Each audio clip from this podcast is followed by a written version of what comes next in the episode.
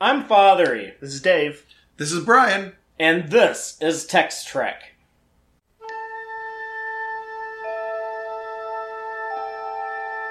Engage.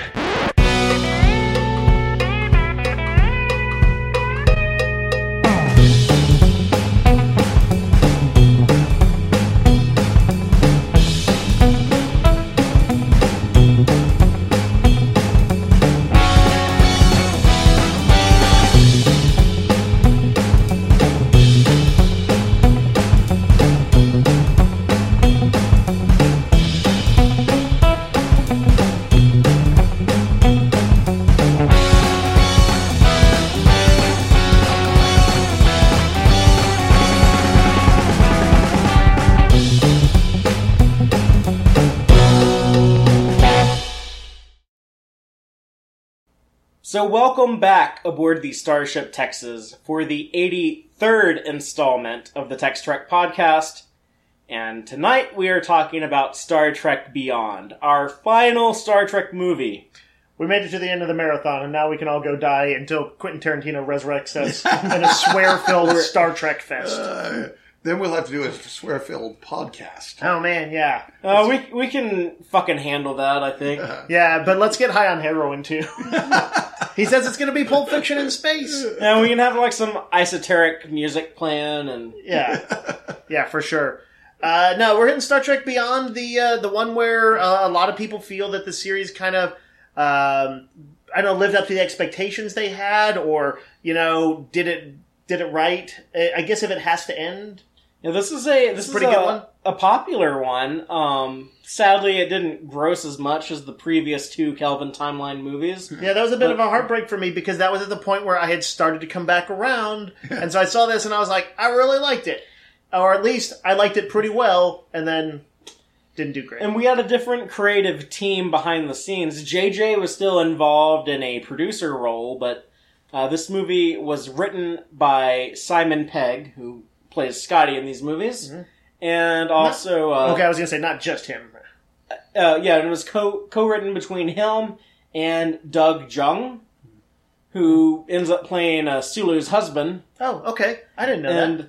yeah, and it was directed by Justin Lin, who uh, might be known for at least one of the Fast and Furious movies. I think he did a few of them. But, yeah, I, I think Yeah. you might be right. Yes, he did more than one, and Which I think is- he produced on a bunch of the some of the others as Oh, well. okay.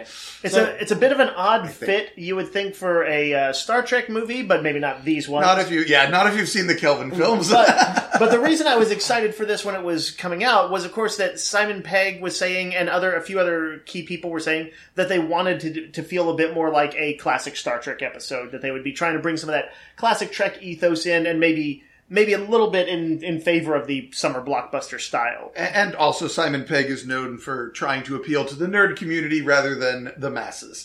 so, Right. in his films, For for more on that, watch the show Spaced, which he starred in and also uh, wrote all Spaced of. is a. or- I, I, he was at least certainly a lot the show, of. effectively the showrunner, if nothing else. So I think we all agree. Uh, yeah, Spaced is super hilarious. Uh, tons of great geek references, like every nerdy person. I think see it's it. my favorite sitcom Oh, of all time. Is Spaced? Yes, I can't say enough Yeah. good things. It's also from like 20 years ago, so if you're nostalgic for like that late 90s, early uh, 21st century time period, Yeah. like some Uh, of us might be, Yeah. then then check it out. yes. Well, it was a nice little advertisement we worked in for you, Simon Pegg.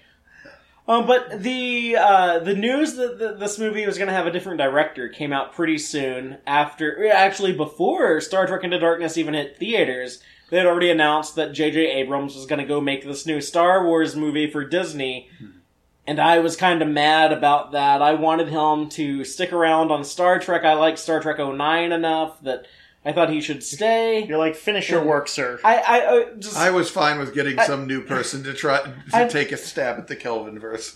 I, I don't want to talk too much about like the other Star franchise that much, but let me just say that I was not a fan of the Disney purchase and making additional Star Wars movies when uh, at the time I felt there was only three good ones and there would never be any more good Star Wars movies. And so I thought uh, JJ was going to make a Star Wars movie I didn't want when I would have preferred a sequel to Star Trek Into Darkness. And then when they gave it to a guy from the Fast and Furious franchise, which to be fair, I've never seen a movie of, but I've seen trailers for those movies. They never looked appealing to me. And I was like, oh my god, this is going to be like a stupid ass movie that has nothing to do with, with the, the Star Trek values that I appreciate. And I was very pessimistic going into this. The Spaced and the Furious. Mm-hmm. I when I went in, I was desperate for this to be good because there'd been nothing but these movies, and this was the 50th anniversary of Star Trek. yeah, I- 2016. Yep, I went and bought the pin and everything, and I was so, and nobody cared. Nobody cared that it was the 50th anniversary. I was like, this movie's all I've got to celebrate that. Please be good. And uh, I, I, I followed like, oh, oh, Simon Pegg's pretty good, and Simon Pegg knows Star Trek. He's a big nerd, so that that's promising. And oh, apparently Justin Lin is also a big Trekkie. That's also promising, despite my worries about this Fast and the Furious stuff. So I was, I really was praying that this would be good. Um, and I was quite pleased. I was like, yes, that was great. I wasn't maybe the, the big nostalgia fest I wanted for the 50th anniversary, but it was absolutely a good Star Trek movie, and I saw it four times in the theater. Oh, wow. So, We we should talk about like going into this. Originally, it's going to be uh, Robert, uh, Roberto Orci, Yes. who had uh, co-written the previous two movies, was going to write and direct the third Kelvin film, and then that got canceled for whatever it reason. was a bad script problems Yeah, like- or lack of confidence in him. I don't know if it was his script or his directing ability. He he wrote a script and then it was so bad he was like, "What the hell? I can't direct this. I Yeah. quit." Yes, or, yeah. or whatever happened. Simon so- Pegg said he never got to see the other script when they sat down to make the new one. Yeah, it was kind of like at the last minute that like Hmm. Simon Pegg uh, was like, "Oh, I know how to write," and then he teamed What? up with this guy Doug Jung, and Yeah. Well, I think it was Justin Lin was hired, and Justin looked around and said, "I need a script writer," and said, "Well, we've already hired you. How about you? You know, you're a big nerd who loves Star Trek, Yeah, and has written scripts for movies that made a lot of money. So you know, know, you you can write stuff. You know Star Trek. Get to work. yeah." And you know, what kind of Star Trek fan is going to say, "No, I'm not going to write a Star Trek script." I mean, that's a that's a pretty big dream job kind of Yeah. thing. Uh, when when this was coming up, that uh, I was excited because I thought the director might fit the style of these movies, and and I had watched at least a few Fast and Furious movies at that point. And then yeah, Simon Pegg uh, on board meant uh, the possibility of a script that would be more to my liking. So I was kind of on board. Yeah. And I, I had an interesting reaction to first seeing this movie back in 2016. So I actually walked out of the theater a little disappointed, and I had to see it again to actually uh, figure out that no, this is actually pretty good, and I can I can understand why people are digging this movie. And uh, Why didn't you like it? Well- Sabotage. I didn't I didn't like that the first time. I didn't like some of the like I some some of the stuff in here, and it sounds kind of lame to say now, but I thought they were kind of like breaking the canon. I couldn't make it fit into my 23rd century of what I knew from the Prime timeline, and but but this movie actually helped me by getting over a lot of the stuff here. It made it a lot easier for me to accept the things in Star Trek Discovery. Now, is, that a, is that a real complimentary point, or are we saying that it made it, was like bad enough Well, that it made us okay with some no, bad I, I things on don't. I don't think it was bad. I just thought it. Uh, I, I I needed the push to like get out of my to, to you know break the mold a little bit for what I thought the 23rd century had to look like. In addition to that, um, there's a bunch of stuff in Star Trek 09 that I think I objected to, but I was also following the production of that movie much more closely back in 2008 and 2009 and I was seeing a bunch of the stuff, you know, pictures online and like reading interviews with the writers and director and actors. And um, I, I mentioned two weeks ago when we talked about Star Trek 09, that stuff kind of helped prepare me for a movie that had some stuff in it I don't really like, but also has stuff in it that I really like. And I kind of like got over the things I dislike before I even went into the theater. Um, I kind of changed my movie viewing habits to where by the time we get to Star Trek Beyond in 2016, I've become a much more spoiler phobic person, and I stopped watching trailers after I decide I'm going to go see a movie. And the trailer for this movie that I did see, I, I really disliked, but um, I, I still went in kind of generous when it started getting good reviews.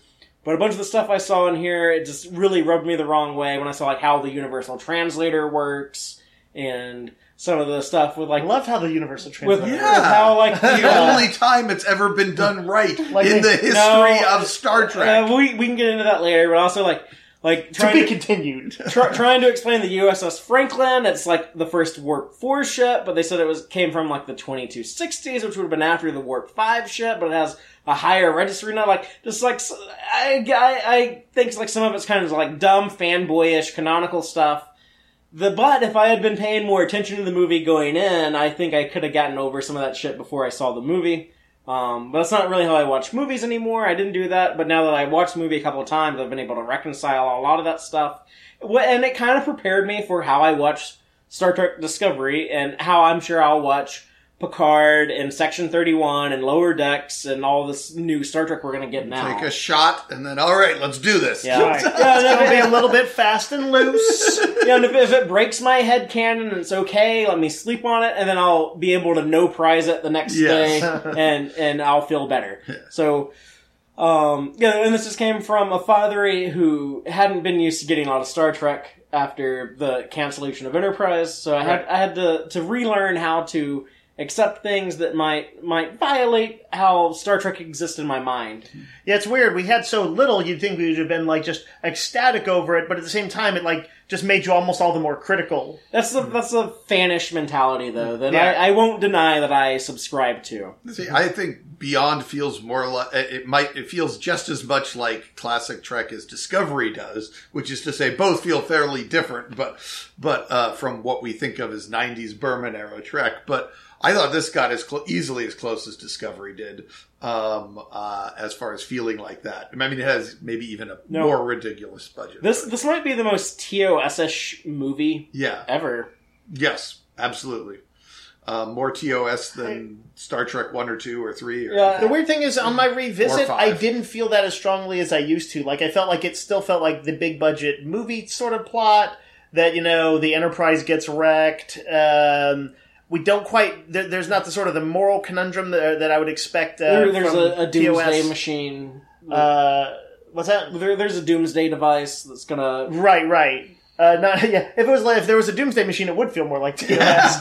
um, but a doomsday device, no. um, but yeah, like it, like I felt like they didn't struggle with the moral conundrum throughout, and it was more of a kind of um, uh, I don't know, almost like a uh, the plot that I would expect from.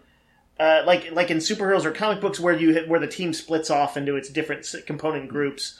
We're kind of like Empire Strikes Back. To, I didn't want to talk about the other Star franchise too much, but you know, we're like you have like the the the cast that you've been introduced to, now you split them up.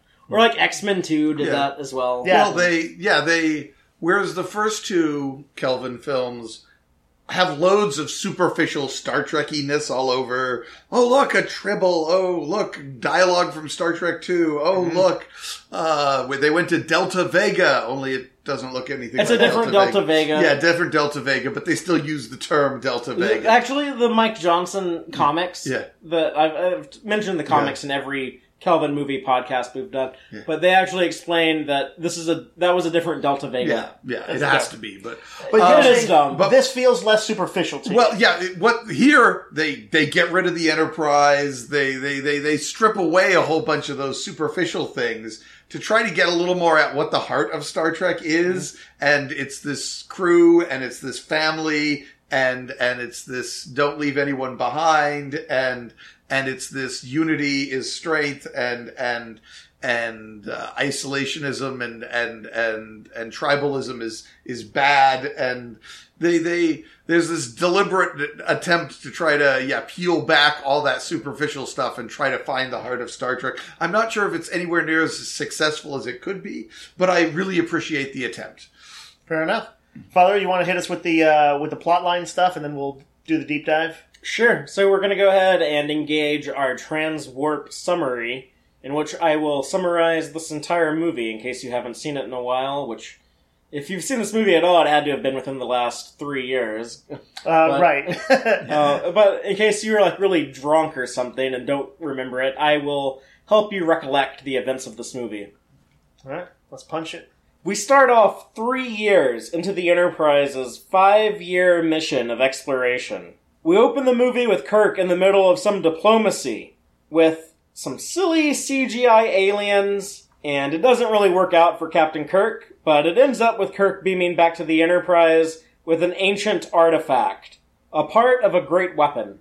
The Enterprise then makes her way to Yorktown Station, a massive starbase that is the home to people from all over the Federation. The Enterprise docks with the station for a temporary stay, but shortly after the crew arrive, so does an unID'd ship containing an alien woman named Kalara. She says that she was part of a ship which crashed on a planet in a nearby nebula. Kirk and the Enterprise go into the uncharted nebula to help her rescue her crew, but the Enterprise is destroyed by a swarm of little insect like attack ships. The crew crash on the planet Altamid, where most of the crew are taken prisoner by the monstrous Krall, who is seeking the artifact from the opening of the movie. But Kirk, Chekhov, Spock, Dr. McCoy, and Scotty all manage to avoid capture and meet up with this cool alien chick named Jaylah. Jaylah has been living on the planet in the remains of a crashed Federation ship, the USS Franklin, which has been lost for 100 years. Together they manage to rescue the rest of the crew, but unfortunately Krall obtains the artifact. It is one half of the Abronath, a weapon that releases black CGI cloud shit that eats people alive. And Krall is going to attack Yorktown Station itself. So Kirk and the crew get the Franklin flying, use Beastie Boys music to scramble the signal of the swarm ships, and reach Yorktown Station, where Kirk confronts Krall. Krall has started to take on a much more human look. We learned that Krall was actually Balthazar Edison, the former captain of the Franklin, who felt abandoned by the Federation when he was left on Altamid after his ship crashed, and now he is disgusted by the Federation and humans holding hands with aliens from all over the galaxy. He wants to kill everyone at Yorktown to send a message to the rest of humanity. Luckily, Kirk is able to stop Krall from committing genocide and ejects him out into space where he is killed by the Abronath. The heroes celebrate their victory by having a birthday party for Captain Kirk, and a new Enterprise is built. They can then continue their mission of exploration on the Enterprise 1701A to boldly go where no one has gone before and hopefully return in another sequel someday, maybe. the end. It's not quite the uh, perfect ending you might wish for a trilogy, but um, it did actually. I remember walking away from it. I felt like if this is it, that's a solid trilogy. That's how I feel. If, if this is the last Kelvin movie, I, I think this is a very satisfactory way to wrap things up. But I wouldn't mind another one. Yeah, I, I I felt like it wasn't quite the movie I wanted for the 50th anniversary, but I also said it is the best Star Trek movie in 25 years, which the last one was the 25th anniversary movie, Star Trek 6, which is superior to this one, but you have to go all the way back to then before you hit one that's superior Um, to I- Beyond, in my opinion. I would put First Contact over this. Uh, I, I like this better. I kind of like First I kind of like Star Trek. Like I think this might be like a, a a better movie and a better Star Trek movie, but I kind of enjoy watching Star Trek 09. It just like I, I, I have the better emotional experience watching Star Trek 09 than I do watching this. I will say this is shifts a little bit more to the thoughtful sci-fi. It does. a little bit, and we lose some of that emotional kick.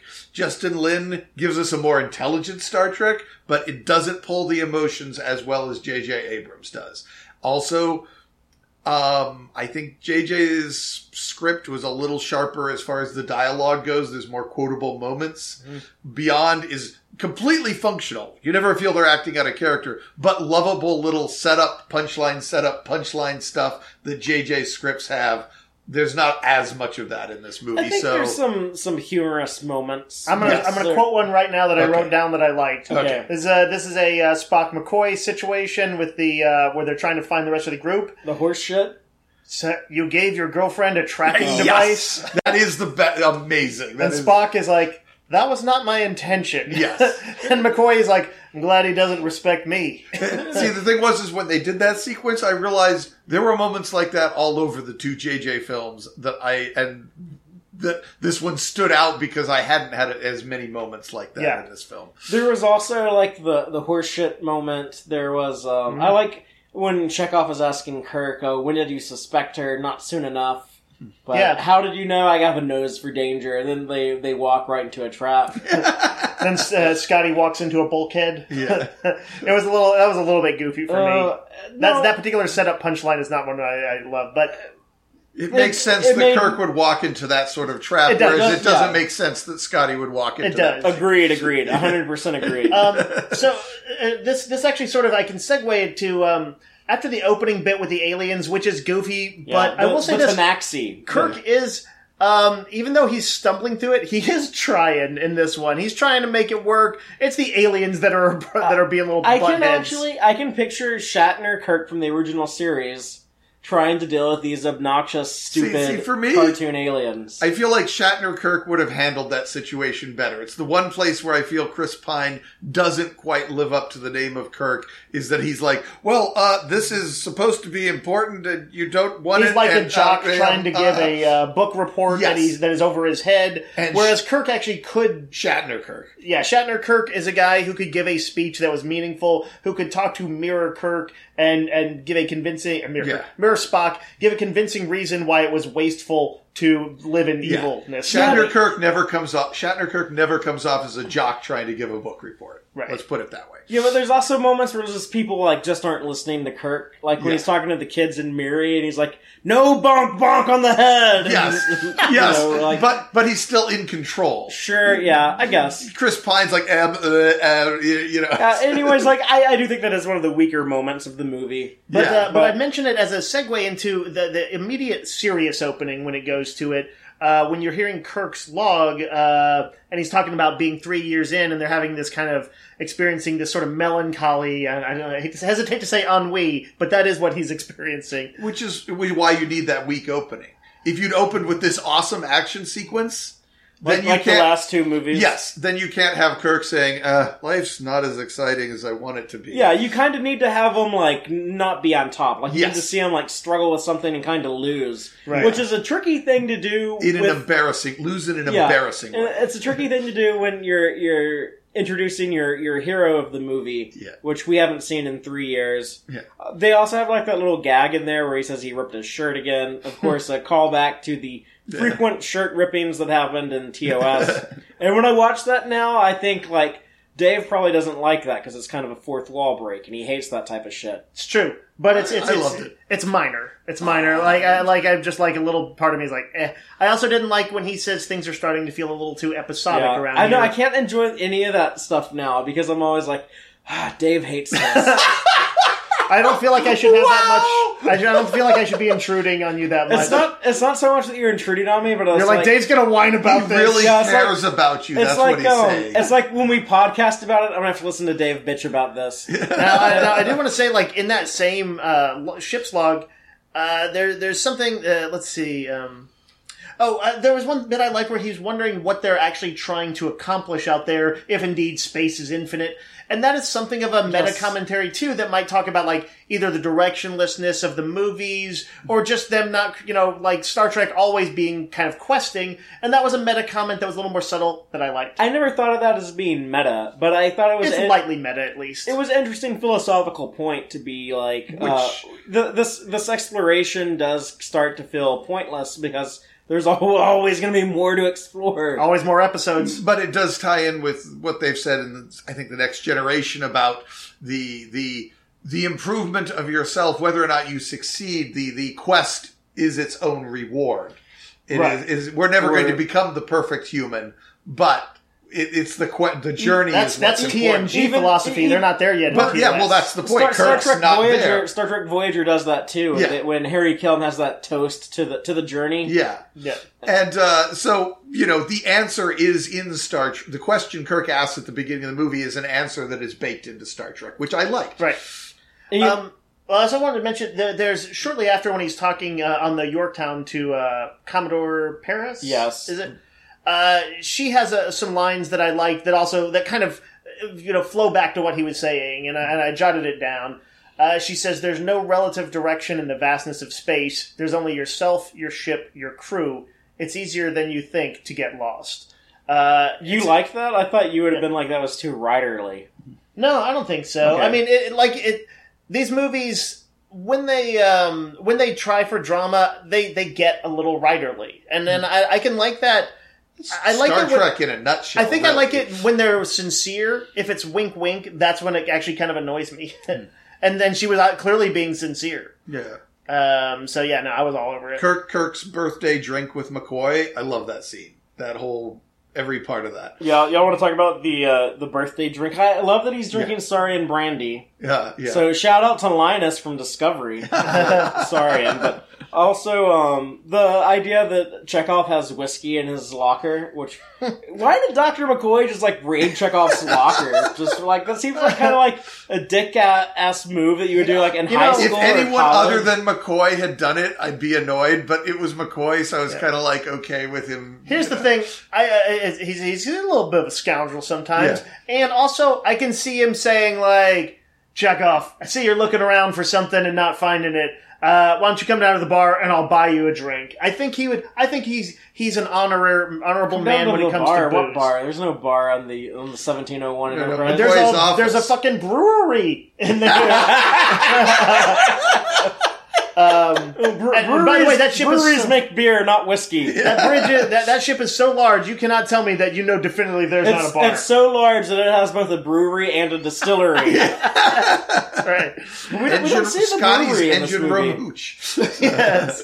Yeah, well, we know Scotty's an alcoholic. So. I'm just saying. I think I think McCoy is going to pay him back at some point. Uh, McCoy is a guy who'll be a jerk, but he'll he'll like kind of like he'll he'll get sincere when he needs to. I love the idea that this version of Kirk is kind of melancholy around his birthday because that is the day that his his paw bit Let your the paw bit the dust. I love and that. that became all the more important when old Spock showed up and said, "You know, the day your paw bit the dust totally ruined your life and screwed up most of the rest of the Federation." Right. So it's kind of a really big day. and this is also, if you do the math, this is in the year 2263.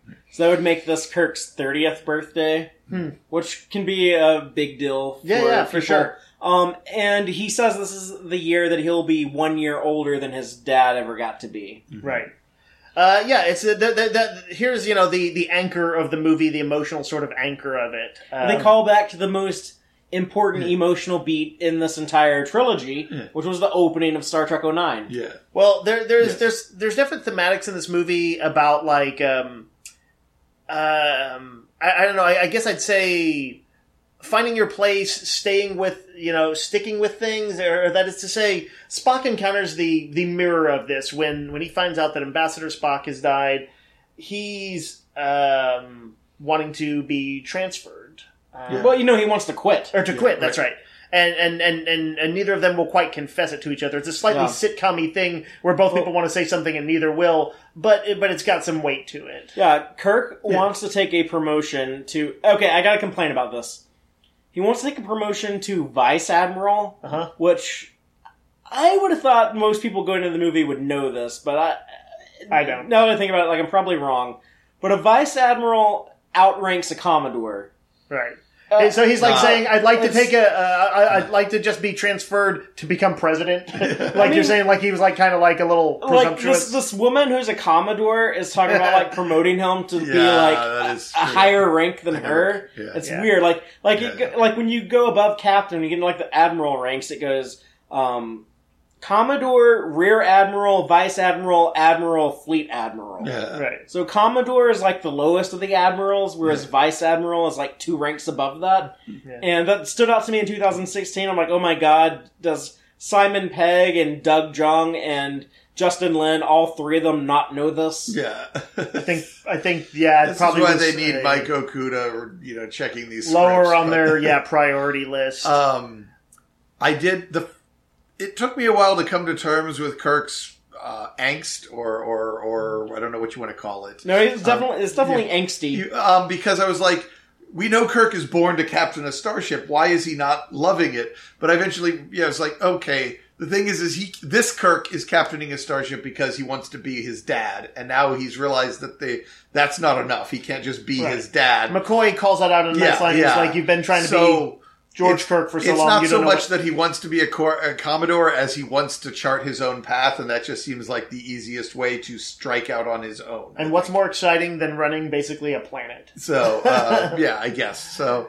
So um, I, I kind of eventually made my peace with it that, that he thinks this would bring him happiness, and Well- and he doesn't know who he is. And by the end of the movie, he's found no, no, this is who I am. In the prime timeline, we know that at one point Kirk apparently wanted to be an admiral and accepted promotion. Yeah. And then learned to regret it, and then learned, like, oh no, I was best when I was in the captain's chair. Yeah. And then he fights to come back to the captain's chair. Eventually, he has to break laws yeah. to stay in the, to be Yeah. demoted And- into the yeah. captain's and then chair. he finally gets there, and he's like, okay, now I, I am what I'm what I am. Yeah, And this Kirk kind of has that same journey, but instead of taking from Star Trek the Motion Picture to Star Trek the Voyage Home to get there, he kind of does it in one movie. yeah. um, let's uh, let's quick talk about the Yorktown. Yeah, so I was not a big fan of, of the Yorktown station design, just because it. My big problem with these movies, everything is so freaking big. like, it, it- like this the, the like, scale of these things is ridiculous. If you The haven't ships, watched it in a while, it is like a moon-sized thing. It's it's like the uh, uh, what is it, the Citadel in Mass Effect, but bigger. Maybe. Yeah, I- I mean, it looks cool, but it kind of makes the Starbase from the Star Trek movies or DS9 or any other space station we've ever seen, like, it makes it look like Skylab or Mir, some, like, rinky dinky 20th Well, they never said station. that the space dock in the Star Trek Three was the biggest thing ever. They never said this is the. the they never. And DS9 is a mine or processing station, so Well, what I was- there's nothing that says that it has to be super big either. What I was thinking when I was watching this is that this is clearly meant to be sort of a jewel of the entire Federation. Yeah. And, and, and actually, as a display of what can be accomplished with all these cultures working together, and also would be a great target for eventually for uh, Krall. Um, the more I li- thought about it, the more I kind of liked it. Uh, that it is a the the best of the Federation. And it does look cool, the way that they have, like, the, the gravity on different planes. Yeah. And, and, like, you can be standing on the street and look up and you see, like, buildings looking down at you, and that stuff is and- pretty cool. And given that the alternative was Krall wants to destroy Earth, I'm so glad we got Starbase Yorktown just for a sake of variety. you Yeah, know? I mean that was my problem with the last two movies, is I thought they were spending too much time on Earth, and I was actually disappointed the first time I saw trailers for Star Trek Into Darkness and saw them having scenes set on Earth. I was like, get off of Earth, do some stuff in deep space, like Star Trek tends to exist. Even though all the movies, except for except for Star Trek Insurrection, has at least a glimpse of Earth. yes. Um, this is actually only the second movie where there is no Earth in the entire movie in Yes. the Star Trek franchise. I also love that Keep we it got, up. Keep we it up, got to Star see a transporter booth, which is Oh, widely yeah. shown up in no- in novels and has always been theorized that they must have oh. transporters to get around big cities. And we, but we've never actually seen. We saw it in Star Trek Voyager when Harry Kim woke up back on Earth with his, girlf- with his girlfriend Libby. Oh, was yeah, and it was called instead of like it was called like Trans Francisco It was like the name of the transporter Oh, booth. all right, okay. I, I don't even. I, I most Voyager episodes I've only seen once, so and like that's one of them. when they um It when was they like a arrive season two episode, so it was a while ago. Yeah. when they arrive on uh, the Yorktown, there's there's two scenes that uh, kind of are heart, tug at the heartstrings. One for me was the simple happy scene of seeing Sulu and his husband Yeah. and uh, And his daughter. daughter, Demora, we know her name from Star Trek Generations. With Right. her stuffed Enterprise, did you see the Oh, stuffed didn't- Constitution I class? didn't notice she's, that. she's a stuffed, you know, plush So- Constitution class in her This, hand. this sin was actually something that George Takei fought against because he said that he had always played Sulu as a straight guy and he hmm. didn't want it to like retcon that oh Sulu must have been like in the closet hiding his gayness if he's a, actually a gay character. Right, and clearly this was probably envisioned because George Takei, himself- you know, the actor is a gay hmm. man, and so there there is Yeah, a it was, little. it was intended to be like a tribute to him. I can sort of understand it, but I, I, you know, to me, they'd been revising so many things in this movie. I, I, I can't, generally can't do what you guys do and and try and like no prize all of it. A lot of times, I'm just like, this was simply their new vision. They clearly wanted to do something a little bit different, and they're just using alternate timeline as a vague Or- excuse. Haikaru, Hai- Sulu, Haikaru Sulu is bi. Yeah, and that's the explanation that when I heard that I was like, oh, that makes so much more sense. Yeah. I still don't like this moment, Which and I'll I'll tell you why. Because I think It's it, so heartwarming. it is entirely It's so wholesome. it's it's entirely way too chase that someone comes back and meets their spouse after being separated for what might have been years, and And like didn't and- fuck him on the spot. no, but, like they don't kiss. They don't, they just like do this. Yeah. Like if you're watching this on screen, I'm patting Dave on the back. Right, it's a little like, that's it. It feels a little bit like yeah, they they, they It- could have gone that extra the mile of just having them kiss. It, it feels distracting to me because it feels like they wanted to play the super safe so that they could still release this in China and get that China box office money and not uh, offend the the Chinese censorship. so it's good, but it doesn't go far enough. It, no, yeah, it doesn't go far enough at all. All right, fair Yeah. enough. To me, like it, it feels fake. It doesn't. It doesn't feel. It doesn't. To me, it doesn't feel like two spouses. Some people Like, don't could've make been out brothers. badly in, in like- public. like, Some yeah, they're- people don't do that. Their daughters there, they might not be demonstrative. Yeah. No, but they can still do just like a very simple like kiss. I think would have. I been, mean, I would prefer your version, but I've met people who wouldn't do that, so I, I I'm kind of okay with it. I after can live years with of being apart, I don't know. It just seems. I want a Sulu with more passion. yeah, You wanted him to come out fencing with uh, his uh, husband. Yeah. Um, anyway, the other scene is um, uh, is of course uh, Spock finding out the, about the demise of his future self. and Of- that's the one that has a little detail that bugs me. Is that they say live long and prosper, and Spock says live long and prosper, and they don't say peace and long life. They just repeat live long and That's prosper. That's not the first time that happened, though. Yeah, I know, but it bugs me every time it happens, and that's that's what annoys me. I guess I didn't know that that was like the the standard counter response to that. Sometimes the peace and long life comes first. In fact, I think, but um, Yeah, it's inconsistent. yeah, yeah. But it's also weird that the I'm glad I was able to enjoy both of those scenes, unlike you guys. I loved them. it's weird that like the the dates of Kirk's um, I'm sorry of Spock's birth and death are uh, 2230 and 2263 so like it looks like he was only 33 when he died but Yes. of course you got to factor in that like he like went to the future and then came back in Yeah. time and all that He's lived a But, bit quite a um, life. Yeah, really. Uh, I actually, I like. Thirty-three is an important is an appropriate age for the savior of the Federation to die. So- God damn it! I hate when they do the stupid Jesus. oh my god yeah it is a jesus-y thing You know, Spock too was resurrected. yes. Um, God damn it. Um, oh you know what I was going to say is uh, that, that that the way that that was shot reminded me of how J.J. Abrams does shoot an emotional scene though, where it was it was fairly minimal dialogue. Spock, you you see what he sees. It's just the name. Uh, it's just you know clearly and a picture of his older self and a date, and that, that those few things j- tell you everything you need to know. It was heartwarming for the audience because at the time we had just lost Leonard Nimoy like a year before this or two years before this. It was still fairly recent. And uh, I guess that picture of Spock here, and then there's another picture of him at the end of the movie, but that's the uh, the last uh, appearance of, of Leonard Nimoy as Spock in Star Trek that we'll probably ever see. Right. Uh, is it was this? No, it was not the picture that had the whole bridge crew. In. Yeah, that comes later. that comes later. Right.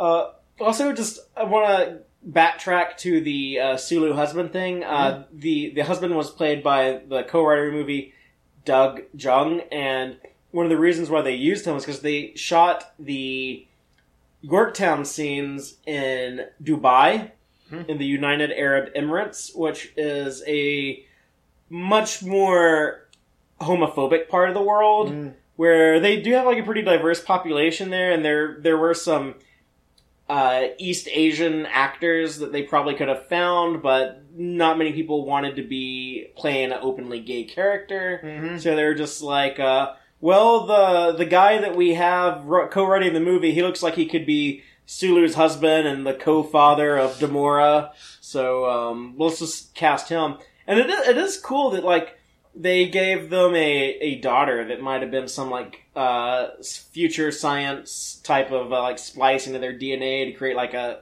same sex couple offspring. Who knows? Or an Yeah. adoption, or who knows? Yeah. Yeah, uh, there's they, The, they uh, don't they don't explain it, but there's different multiple ways they could go with that. As long as we're dwelling on these points, uh, the little green kid in the elevator in the, the montage that sets up the Yorktown. I hate is- him. That the green that's the the son of the director. I, I hate him because the first time I saw this, I thought he was an Orion, and then I was like, oh no, he's just like some other made up alien that they got. And, and one of the things that the makeup people did on this movie was they said they wanted to create 50 new alien races in honor of the 50th anniversary of Star Trek. Hmm. Somebody was celebrating it. Thank God, makeup You, people. you know what would have been cooler than that? Is if they brought back 50 established alien races They in cer- celebration of Star Trek's they 50th certainly could have worked all fi- uh, all of the uh, big major ones in there among the 50. That certainly is true. But they didn't try to do that, and it would have been so much cooler if they had. Yeah. Legato or I Riot. yeah, like, yeah, So I agree. A lot of the a lot of these aliens, like they look fine, but to me, like they don't really look distinctive. Right, they just kind of become background aliens, and when it would have been really cool to see some iconic ones. Um, Um, oh, also in Yorktown Station, that's where we get the uh, Uhura and Spock breakup. mhm.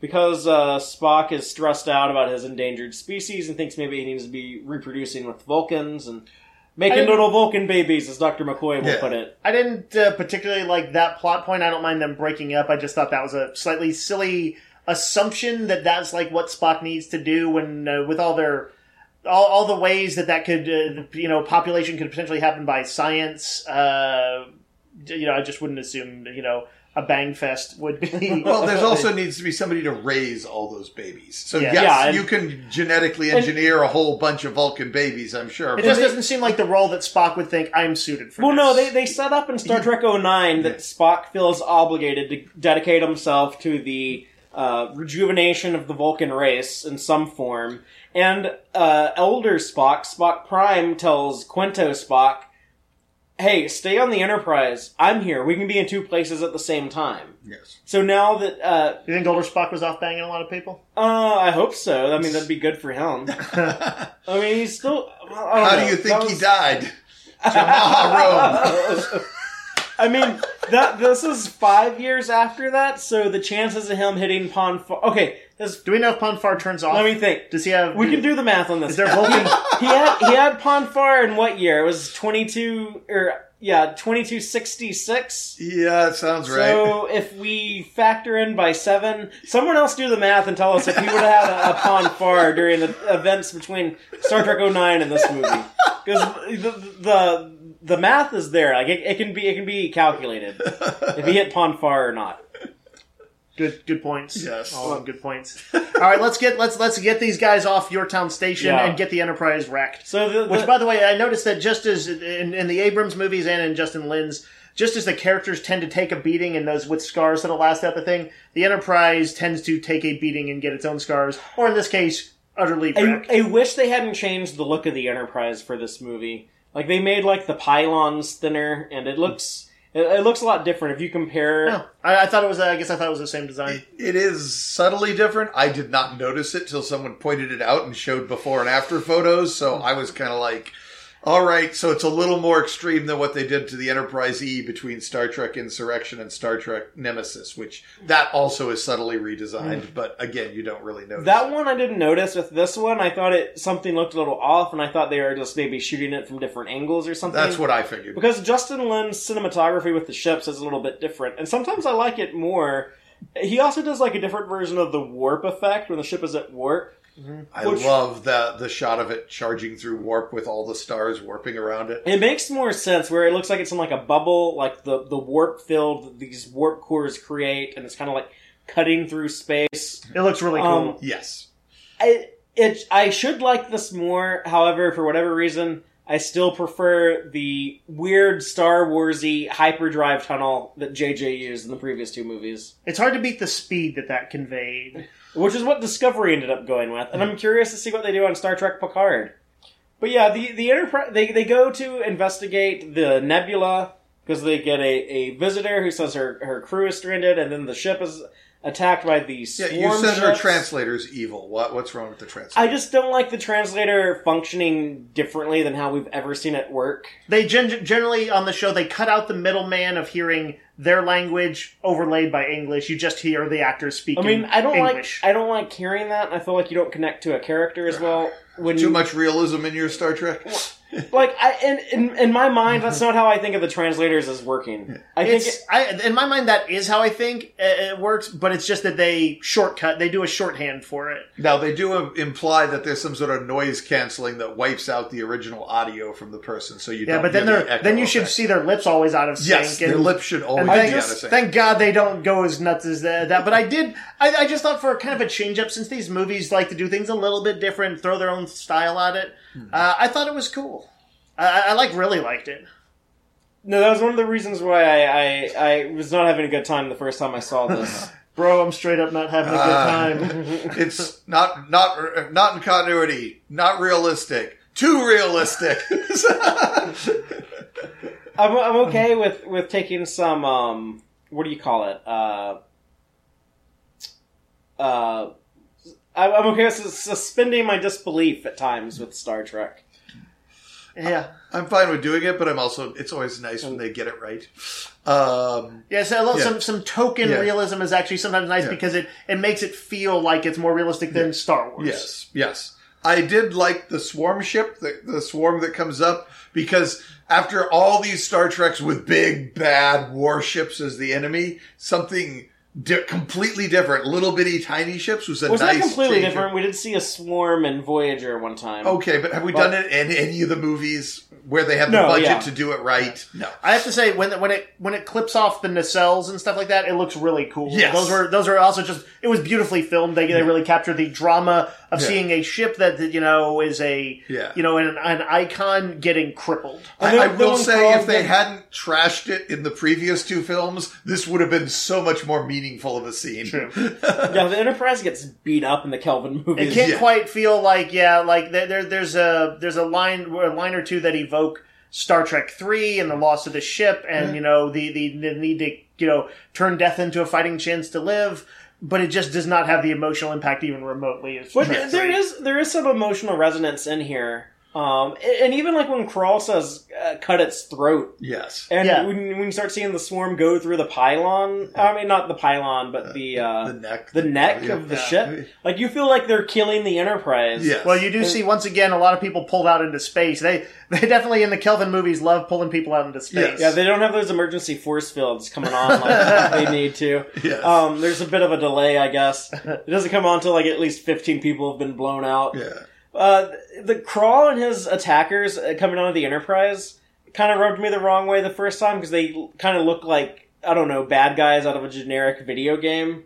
The way they have like like the little like uh, blaster weapon on like their fist, and they'll just like their their generic armor, where it's like the same CGI model for every one of them. And just I mean, it was cool looking armor, but I, I think you're right. It's a little. Yeah, I they're- think they're- it's they're meant to mooks. look gene- they're generic. they're they're generic mooks in Yeah. the video game. and, and they are. They're these drone, robot drone things or whatever that have been manufactured on the planet. They're- Since the big bad is going to be uh, a mystery, like the exact nature of what he's doing is going to be a mystery, really almost up until the last what fifteen minutes, Yeah. ten minutes. yeah. Um, it sort of makes sense that they're a little faceless. yes. Um, arguably, do, do, do we all agree that Idris Elba is not a great out bad guy in this? he is incredibly underused. Yeah. I, I feel like there's another version of this script where they got more out of Idris because I've seen more out of Idris in other films. the actor we know is Yes, talented. yes. So, and somehow it feels like they what they ended up getting, they could have gotten almost anyone to play that role. This is this is Christoph Waltz Spectre uh, uh, types type Yeah. stuff. The uh, frustration I have is that every movie from Star Trek Nemesis on, they all have to have a Khan ripoff for a villain. One of them actually, literally being a reimagined Khan, and each one of them is just like the same thing. It's just a guy who's really pissed off about something that happened in the past, and he's out to get revenge. And So- I, I think I think Krall is probably the worst of those four. I guess he he's he's created a mental landscape in his head that it's not revenge though. The Whereas Nero is absolutely yeah, it's revenge, and and uh, Khan is like yeah, it's revenge. Uh, uh, Krall thinks he's fixing humanity. Yeah, but it's also- he thinks he's saving humanity. film- But out of Filmmakers thought his, that his too. bitterness, out of like his bitterness Yes, for what yes. happened to him. it's absolutely revenge underneath. The audience can see that, but he has created a I- fiction. he could have been he could have been the best of the four Khan Yeah. ripoffs, but instead he comes off as the worst of the four. You know, it's funny, uh. Father. I read some behind the scenes stuff where the where Justin Lin and the scriptwriters thought that they were really distinguishing him. They're like, we're not going to do vengeance with this one. Yeah. He's a guy who has a, a philosophy, and maybe it's a distorted philosophy, but you'll you'll get to see it. And I think it works up to me about as well as getting the philosophy of the Klingons in the first season of Discovery. I was about to bring that up. which is to say, I don't think they, it really came. They did it better. Yeah. I think the Discovery Klingons and like T'Kuvma and his Yeah. objective, Yes. because it was very much the same thing of like, okay, the Federation is is pushing out into space. They're seeking out new worlds, new civilizations, all of that. They're exploring. This is the part where the frontier pushes back. We don't like your idea of the Federation. We don't like all these different clans coming together and holding hands and kumbaya. We hate that. We think that the strength comes from confrontation and Yeah. survival of the fittest. And I think Discovery Season 1, I'll admit it wasn't perfect in the way it told that story, but it did a better job of that than Star Trek Beyond. Yeah. and I actually that. said that when we were discussing Star Trek Discovery. I said this is doing a bit, bit of the Beyond stuff, but better. Yeah. I think I think as a thematic, it's a great idea, but because we don't Yeah. know what's motivating 'Cause him it- until the very end, it doesn't it doesn't hold a lot of resonance throughout the movie. It's the antithesis of Star Trek, right? What? that is to say, Yes. he, his goals. You mean? Yeah. Are, Yeah, Yes. Right. He's a, he, he is antithetical to Star Trek. He he thinks that uh, like as the opposite of both- Idic. right. Yeah. Yeah. yeah. Yes. And even like his swarm ships, like the way that they work is like all these things come together and conform to one voice, one way of thinking, one Yeah. one command. And when they, they sever that, the, the, they defeat the swarm. Yeah. Whereas like the the Idic philosophy, the infinite diversity and infinite combinations philosophy would be like, here's a bunch of different things that can work together, but also still Yeah. can you know be individuals separately. Even and, even the Beastie Boys can Yes. live through these. And, and they Yeah. illustrate that nicely. It's a very much a team effort to save the Feder- save Yorktown at the end. Everybody's working together. Even Greg Gunberg or Grunberg or Yeah. whatever is, you know, all these people are working together to save the Yorktown. Now, there is a certain irony with Krall. Uh, he is all about the, the individual striving and, conf- you know, but he uses not one big ship. He uses hordes of ships working together in it as a team. and he says, we must protect humanity from alien influences. Has he looked in a mirror? He is soaked with alien DNA. well, he does literally look in a mirror Yeah. and- towards the end Yeah, of the movie, yeah. and it does kind of play Yeah, with but that. but uh, so I love the irony that he's like, no, we can only survive by being pure, and there's like nothing pure about him. Everything he says is bullshit. I wish and that they- I love that that that it's all a lie. And But they, they, I wish they that they should have drew- done something with that. Right, I Yeah. wish it was drawn into like a starker contrast, or like, or like the drama of it was heightened. I guess yeah, because I think Um, it's a potent idea, but I just, I just don't don't feel like I like it was all necessarily there on screen, other than kind of what what we read in, not read into it. It was it was there. Well, but- given that they can't spoil the surprise till the end, you you, you kind of have to, you know, if they're going to tell the story that way, they can't spend too much time dwelling on Yeah. it at the last fifteen. I honestly think I would have, if I were making this, I think I would have spoiled it earlier. Just like you know, at the two third Yeah. mark instead of the Yeah. Uh, Instead of having mark. having like the big surprise of John Harrison being Khan, like they did in Yeah. Star Trek Yeah. Into Darkness. I did like that. It turns out to be a crazy Starfleet captain as the bad guy. That's so That's classic. very. TOS. Yeah, Um, yeah, Let's talk about like the actual like crash onto the planet uh, Altamid. yeah. Yep. And I like that they call the escape pods Kelvin pods now, and it, it allows them to drop in the word Kelvin, which JJ has in every movie that he directs. And so this being like part of like I guess like the JJ Trek franchise, it's still it's still like produced by him. I feel like they threw that in there for him. Yeah. So that was cool. But then like uh, Kirk like watching the Enterprise uh, burn up and crash, and the the score, the Michael uh, Giacchino score that we we mention in every one of these movies we talk about is so strong, and um, it actually like I still uh, prefers Star Trek three and the destruction of that Enterprise that I have more attachment yes. to because there's 79 episodes and two previous It's movies also there. Kirk but- cares about has shown that he loves that ship. Yes. Whereas this Kirk has never Yeah. really shown that he cares what ship he's in charge of. But I mean, this Kirk did die for that ship in the previous movie, but they Yeah. kind of he died for the crew. right. That, They make that they make that pretty apparent. Yeah. But um, and then on the planet itself, there the characters are separated. We have uh, Kirk and Chekov doing their own thing, and they're actually with the uh, alien lady. Uh, Kalara, Mm-hmm. who ends up betraying them. But I love how Kirk and Chekov were onto her, and they It's super. It's, I really like how they play it, um, where we don't know for sure, and it's another one of those scenes where the hero seems smart. Yes. I, Uh, Even- uh, also, even there, there is a frankly just a cool visual of Kirk sliding down the hull of the uh, Enterprise or the saucer section and blazing away with a phaser. Total action movie, but I'm just I, I was bludgeoned as I sometimes am with these movies No. into that was cool. Now, one of the things I liked about JJ's previous two movies is I thought he did a good job of not making it feel like the heroes luck out, where they kind of, if anything, like they have very bad luck, and Right. you know the, They have to really struggle. the sequence of, of Kirk and Sulu on the drill in Star Trek 09, it's kind of just like going from the the frying pan to the fire or whatever. So it's like shit keeps getting worse and worse when like the guy at the explosives dies, and then Sulu is uh, lands wrong with like his parachute, and Kirk is in danger, and the like the Romulan guards are attacking them, and uh, you and you feel like they really have to struggle to to get out of that. In this movie, I kind of feel like characters luck out a little bit, like especially when Kirk is aiming for the what the combu- combustion compress- compressor, yeah. and he's supposed to aim for the uh, circle thing, but instead he aims for the square thing. But luckily, he hits the circle. one.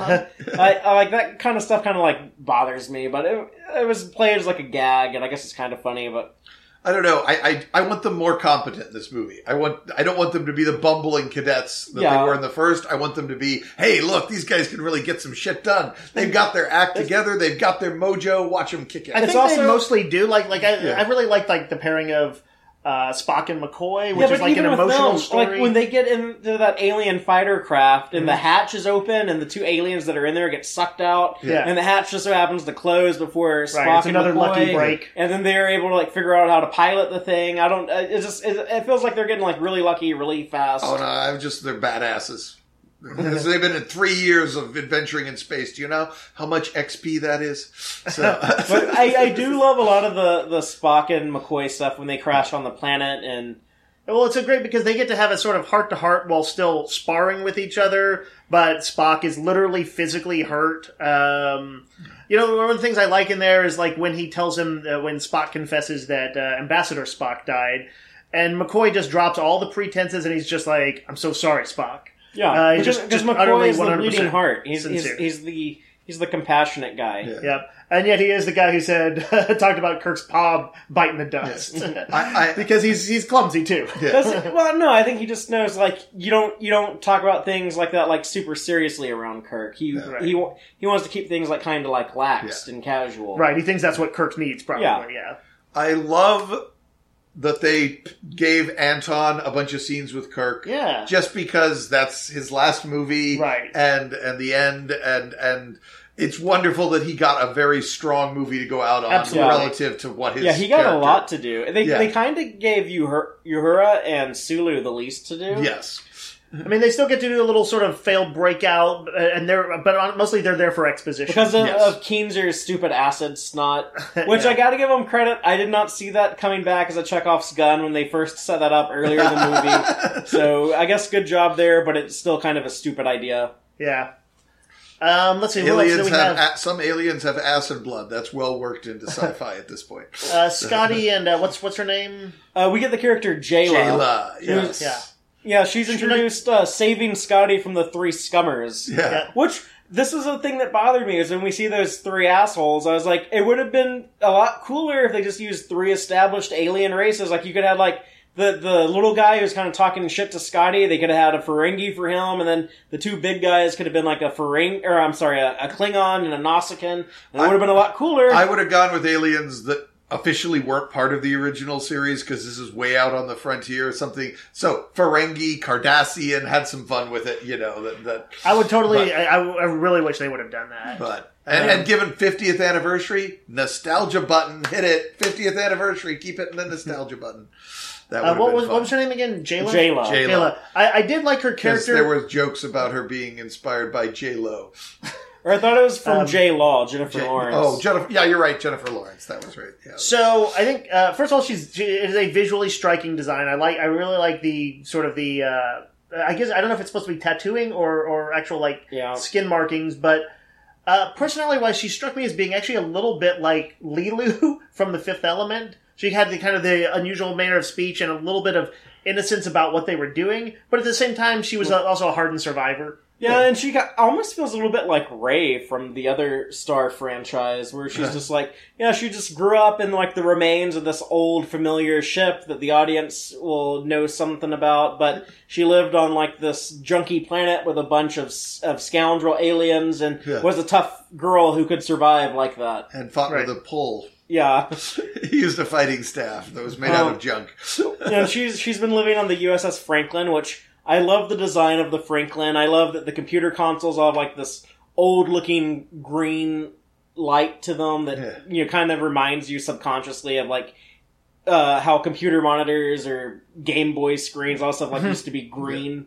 Um, it, it, it helps you keep in mind that it's like an older ship. When I first saw this, I didn't like it because I was trying to figure out how could there be an NX ship that was Warp 4, so it was the first Warp 4 ship, so it would have had to come before the NX-01 that Jonathan Archer had in the 2150s, but they said the ship was lost in the 2260s.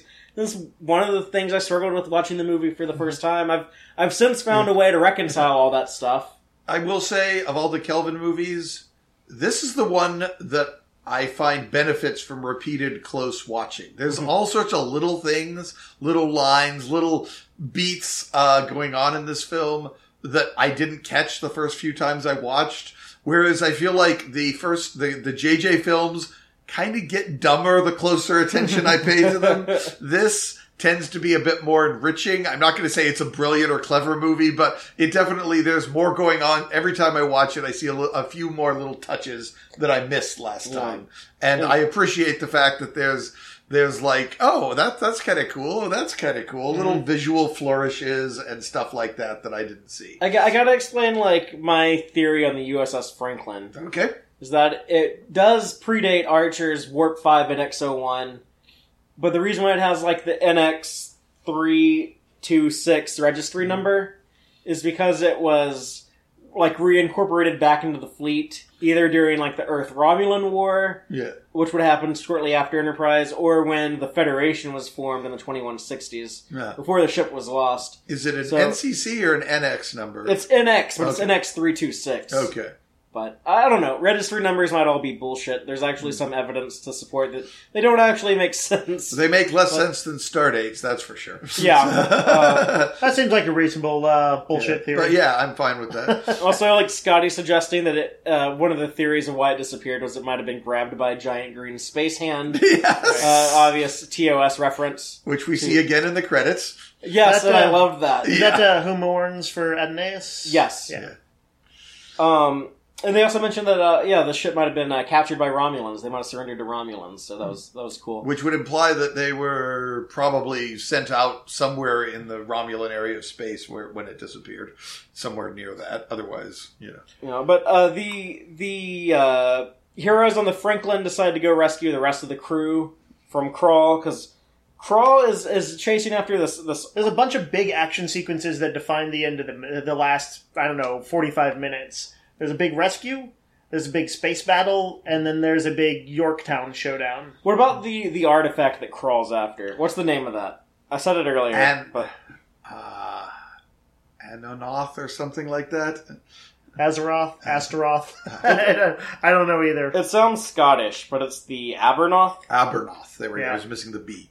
But the uh, It's a MacGuffin, but it only does one thing. It kills people, so it's Yeah. not like Red Matter or those freaking torpedoes But it from doesn't- Into Darkness. it doesn't look as cool as the Red Matter and like how it kills people, and it's Yes. not really explained what it's doing. But it's Yeah. just like it's a total like doomsday device. Yeah, it looks like evil nanites. And it is the the motivations of Krall is kind of weird here in that um, he he does want to get revenge for being stranded on this planet by showing that humans shouldn't actually be exploring; they should be fighting the aliens like they did back in his day. When uh, I love that he references the Xindi and the Romulans.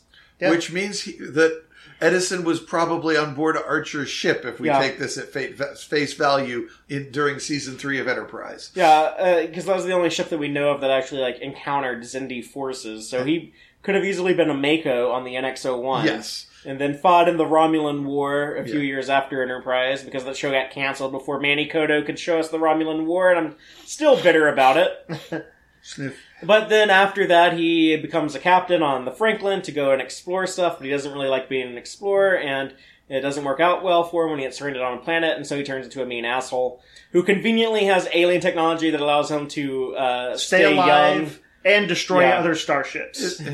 he should really. Be, he should be. Uh, I, I mean, I guess he's his thought would be that, uh, like, not this this alien technology, like which he's making use of, is not human technology. but I think he's like, we should conquer them and take their technology the same way I lucked into this. We, one. we got to talk about Ensign Syl, who had the uh, the artifact, the Abronath, hidden in her. Like the back of her head is like an alien face hugger. Yeah. Yeah, and she um, had it under the face hugger paws. Yeah, she's like a crab head, and I don't know. Like part of her design really rubs me the wrong way, and a lot of these aliens just. I don't know. I don't really like them. They're I like, love 'em. I You got they're one great. guy in a Starfleet uniform who looks like Nosferatu. I'm almost like, is he a reimagined Freeman? or, You know, in and of themselves, I, I like them. The- I, I think they mostly look better than the average background aliens in, say, Star Trek Four at the you know at the Council and stuff like that. But but yeah, like obviously, I, I think uh, um, I, I would have liked to have seen some of the aliens we know. Yeah, just, like just would have been cool. in Star Trek Four, you can be like, well, that's an Andorian, that's a Caitian, that's a Tellarite. I like that. Here, I'm like, that's a crab head, that's a lizard head, that's uh, another lizard head. Nosferatu. A- As a 50th anniversary movie, I fully support the idea of including the classic aliens.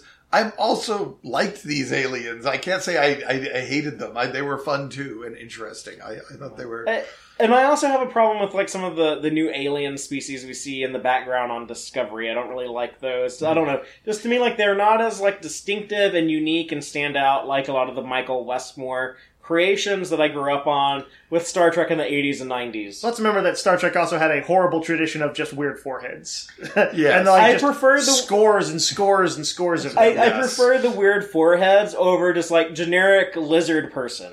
I don't think you can quite say they're a generic.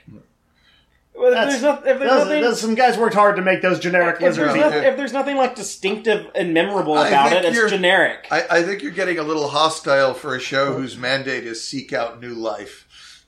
Yeah, father. It can be new, but it's, It's weird. It's weird to me give to like to, to prefer uh, like like a uh, another weird forehead ridge to a lizard man. No, you know even what? if I, it's a you know generic what lizard I, I prefer the most though is seeing a fucking Tellarite. Yeah. Yeah, well, you know, I'm, you, you just said that to get me on board. Yeah. Did it work? yeah. All right, so Oh. so let's let's let let's quick run through our action sequences. We got Kirk on a motorcycle. yeah, he's the distraction. They they use like the holographic technology. cheesy or cool.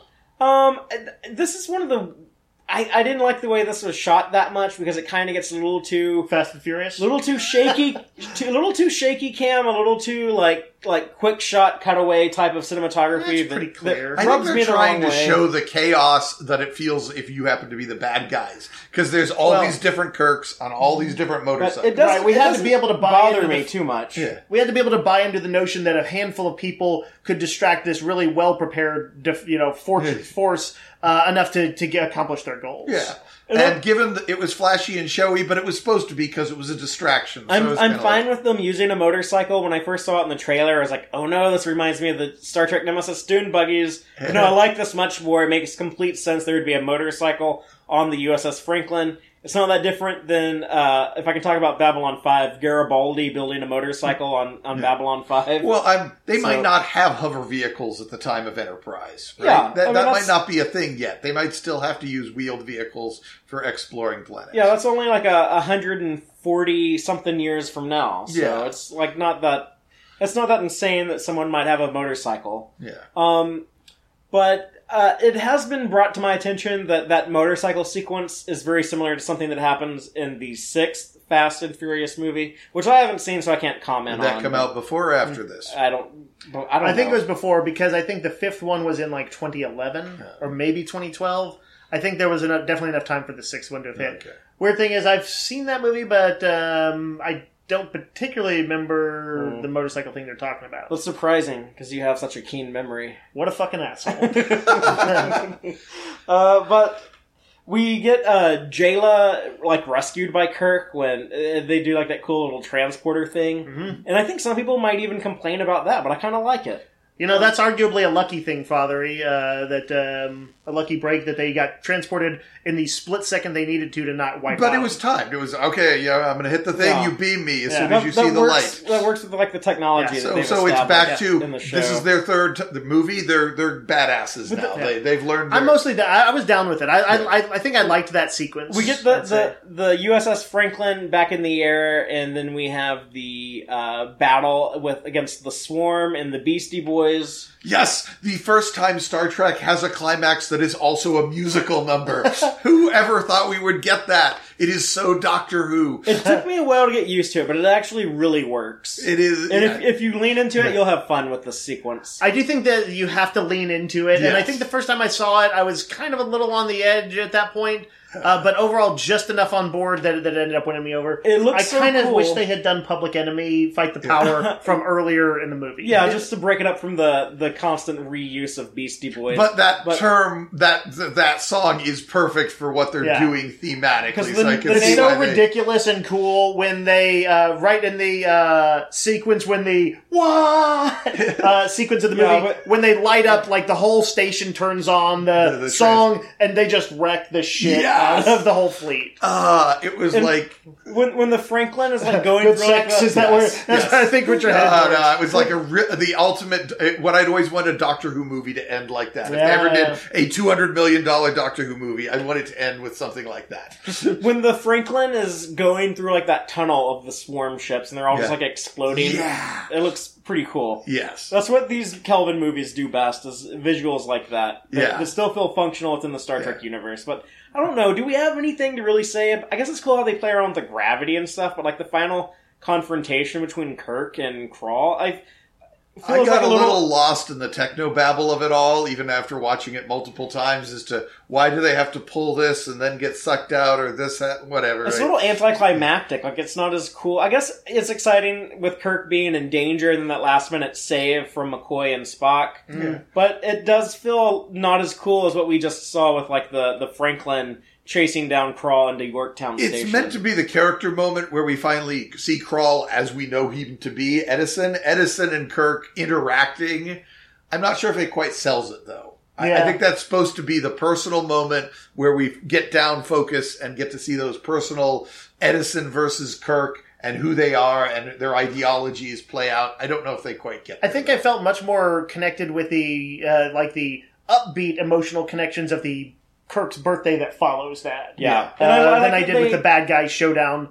Uh, whereas, like, say with Wrath of Khan, obviously this, this is a best case scenario, but like all the final showdown with him, and then the you know the death of Spock and stuff, absolutely like emotionally tumultuous. Um, that's a best case scenario.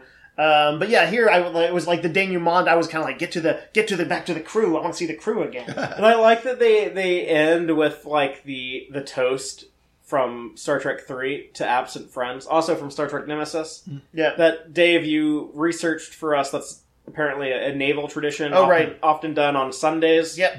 And uh, th- it's interesting that they cut from that to a close up of Anton Yelchin as Chekov. which was Who- the only change they made had time to make to the film after he died. Yeah, because he because he died between the shooting of this movie and the the release of the movie. Yeah. And the movie's actually. But it also dedicated. nicely is like a, it works as a hat tip as well to uh, to Spock and uh, to to Leonard Nimoy. Yeah, well. the movie is dedicated to uh, Leonard Nimoy and Anton Yelchin in the credits. But yeah, I like seeing their civilian clothes. It's very um, kind of you know Star Trek Three clothes, or even even a little like Disco McCoy from the motion picture.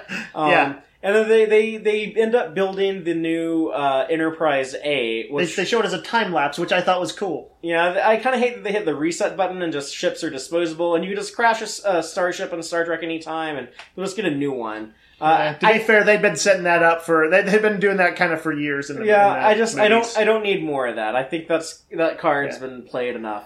I think, uh, but I think the time lapse build of uh, the Enterprise uh, is kind of what made the scene cool. It's a, they, they, it's a little bit flashy, but um, it was so it was a, ver- version of the Enterprise construction we'd never seen before. So Yeah. I, I still kind of and, and then they do the outro. Um, uh, what do you call it? The captain's The captain's oath. the captain's apparently. oath. But they use everyone. But uh, yeah, everybody gets a line. I like that. No, they had never done that before, and I like that idea. Yeah, it's a it's a it's a cool one. And I guess we can assume that uh, not only does Kirk t- turn down his promotion, but Spock maybe stays as part of the crew. They don't establish that though. Well, he recites the oath. I think we can assume he's on the ship.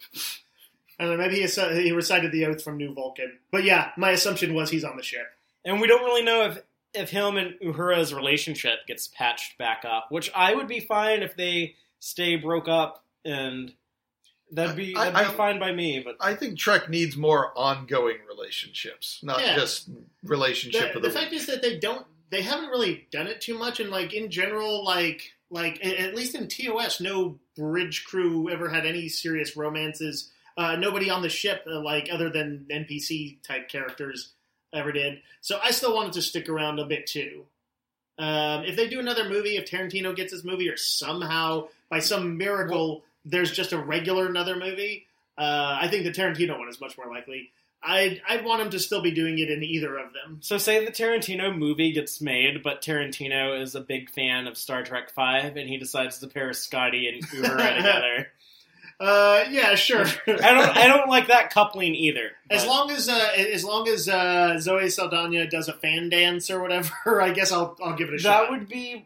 I don't know, not to be ageist, but I, I think that would be much more appealing than Nichelle Nichols one from You're a jerk. You're Uh, ageist. I'm sorry. But uh, yeah, I think that wraps up not only our, our Star Trek Beyond conversation, but also our journey through all 13 Star Trek movies.